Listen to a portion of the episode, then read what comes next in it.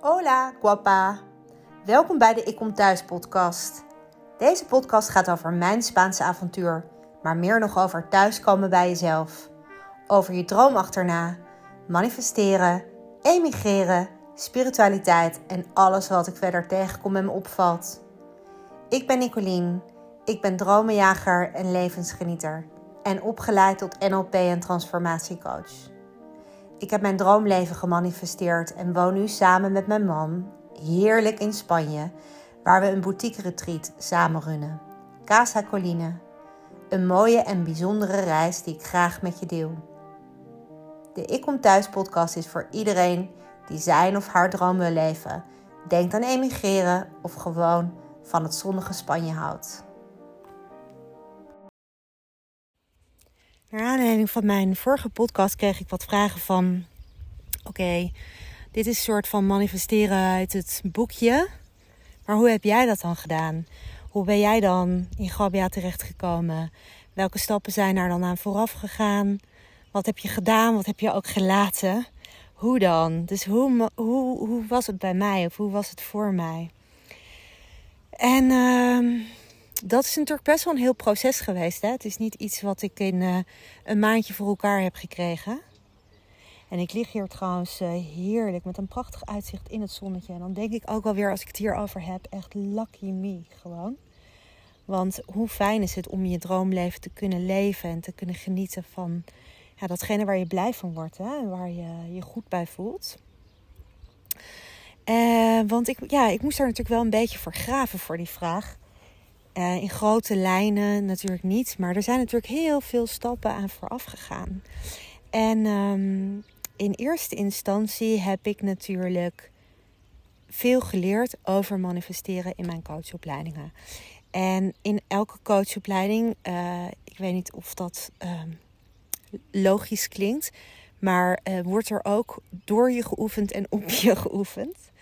Waardoor je dus zelf ook vaak bezig bent met alles wat je leert.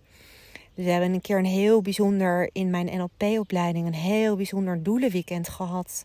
Waarin ik bijvoorbeeld mijn droom op een tijdslijn heb mogen leggen. En het idee daarvan is als je dat op de juiste manier doet, dat die tijdslijn en dat die datum ook voor je gaat werken. En, uh, en terugkijkend is dat ook extreem zo geweest. Heel bijzonder. Maar um, ons idee, mijn idee om in het buitenland te wonen, ja, rommelde altijd dan wel een beetje op de achtergrond. Ik heb ook een tijdje in Parijs gewoond. Uh, en ik had altijd wel zoiets van lekker buiten kunnen zijn in het zonnetje, heerlijk. Dus dat was echt wel al mijn ding. En dan op een gegeven moment heb je natuurlijk een heel, of heb, had ik een heel leven opgebouwd in Nederland. Veel leuke vrienden, fijne broer met kindjes. Uh, fijne schoonfamilie. Nou, weet je, je werk, had een eigen bedrijf, et cetera. Dus je hebt een heel leven. En dan vervolgens, ja, voel je toch ergens van... hé, hey, wordt het niet eens tijd om? En dan ga je bedenken, ja, maar wat dan precies? Uh, want in eerste instantie neigde ik in ieder geval wel naar... Uh, om vakanties te verheerlijken. Maar ik heb ooit een keertje ik denk een maand of twee in de sneeuw gewerkt. Mijn, uh, mijn ex die had een, uh, een bedrijf, een, een soort reisorganisatie, of een reisorganisatie. En uh, in onder andere skivakanties. En toen de barmanager brak haar, nou, haar arm of zo, kon niet meer werken. En toen heb ik twee maanden in de sneeuw gezeten. En in eerste instantie dacht ik, ah, twee maanden in de sneeuw, wat een feest. Dit wordt echt de bom. Maar aan de andere kant moet je ook voorstellen, een weekje skiën of twee weken skiën op vakantie is natuurlijk heel anders dan twee maanden, volgens mij tweeënhalve maand, wonen terwijl je ook werkt. En ja, je woont dan in de bergen. En ja, als je een vrij uurtje hebt, dan knoopte ik mijn snowboard um, onder en ging ik even lekker de bergen in. Maar het is ook wel meer dan alleen dat vakantiegevoel wat je natuurlijk nodig hebt op het moment dat je echt besluit ergens anders te gaan wonen. En dan gaat het er om, ja, wat vind je belangrijk? Wat is er, waar word je blij van en waar, waar heb je behoefte aan om er echt volledig te kunnen leven? En dat zijn toch andere eisen, denk ik, dan als je ergens op vakantie gaat. Ik bedoel, van mij, weet je wel, um, uh, een week op het strand in het zonnetje in een lekker hotel op vakantie heerlijk. Niks doen, bij wijze van spreken, of op een eiland waar echt helemaal niks is, alleen dat mooie strand. Nou, fantastisch. Maar daar moet ik niet aan denken om daar daadwerkelijk gewoon uh, al die dagen in het jaar te wonen. Dat is natuurlijk een ander verhaal. Dus eerst was het voor mij heel erg belangrijk wat dan. En um, ik heb daar uh, mijn coachopleidingen voor gebruikt om dat uit te werken. Of de, hele momenten dat je echt uh, nou ja, in jezelf duikt. Maar ik had ook uh, in die periode voorafgaand, ging ik één, twee keer per, per jaar, ging ik een week lang op retraite.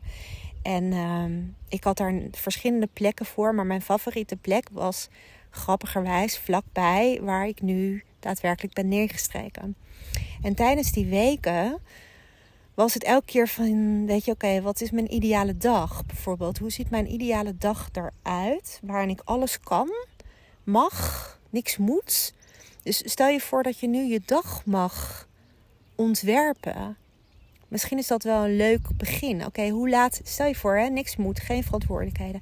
Hoe laat zou jij dan, dan gaat het wel om elke dag. Dus niet, misschien ben je nu heel erg moe. En als ik dan vraag van hoe laat zou je willen opstaan, dat je dacht van nou, morgen wil ik geen wekker bijvoorbeeld. En wil ik tot 11 uur kunnen slapen minimaal. Maar stel je voor, je bent helemaal oké uitgerust. Maar elke dag, hoe zou jouw meest ideale elke dag eruit zien? Dus wat doe je dan? Hoe laat sta je op? Uh, wat doe je als je opstaat? Ehm, wat, wat doe je voor een werk? Wat voor, wat voor klusjes wil je doen? Waar wil je in worden uitgedaagd? Ehm, met wie wil je kunnen praten? Uh, wat eet je? Hoe, wat, wat voor sport doe je? Hoe ziet de omgeving eruit? Elke dag, hè? Dus, dus, dus elke dag, jouw ideale elke dag. En ik denk dat dat een heel mooi mooie eerste stap is om dit proces in te gaan. En dat is ook echt wat ik heb gedaan. En ik heb dat ook elke keer een beetje bijgeschaafd. Dus je begint eerst met, nou oké, ik sta om. Uh, ik, ik heb geen wekker, ik sta op met het licht. Dat vind ik heel fijn. Dus dat betekent trouwens ook dat ik in de winter een stukje later wakker ben dan in de zomer. In de zomer is het hier zes uur, vind ik heerlijk. En in de winter is het hier half acht. Nou, prima. Dus dat is voor mij belangrijk. Um, en wat doe ik dan? Uh, waarin word ik uitgedaagd? Weet je wel? Dus je gaat helemaal je dag soort van opschrijven. En na een maand of zo kijk je daar nog eens naar. Als je weer zo'n moment van rust hebt, een moment van jezelf. En dan ga je bedenken, oh ja, maar ik mis eigenlijk dit nog. Ik wil wel regelmatig een boek lezen, ik zeg maar wat. Of ik wil mezelf blijven trainen in het een of het ander. Of ik wil blijven leren. Um, dus wat is er voor jou belangrijk? En hoe zit jouw ja, ideale eerste dag, elke dag moet ik zeggen hoe ziet dat eruit? En op een gegeven moment ga je dan ook denken: oké, dit, is, dit is mijn ideale dag. En wat heb ik daar dan voor nodig? Wat voor een omgeving heb ik daar dan voor nodig? Dus uh, moet dat dan stad zijn? Uh, maakt het weer uit? Uh, maakt de afstand uit van waar ik nu zit, bij wijze van spreken? Um, en voor ons bijvoorbeeld, hè, ik had op een gegeven moment mijn lijstje met mijn ideale dag, die ik dan mijn ideale elke dag, die ik dan de rest van mijn leven zou willen leven. En dan vervolgens ga je bedenken, ja, wat heb ik daar dan voor nodig? En uh, bij mij was het was belangrijk de natuur, buiten kunnen zijn, de zon.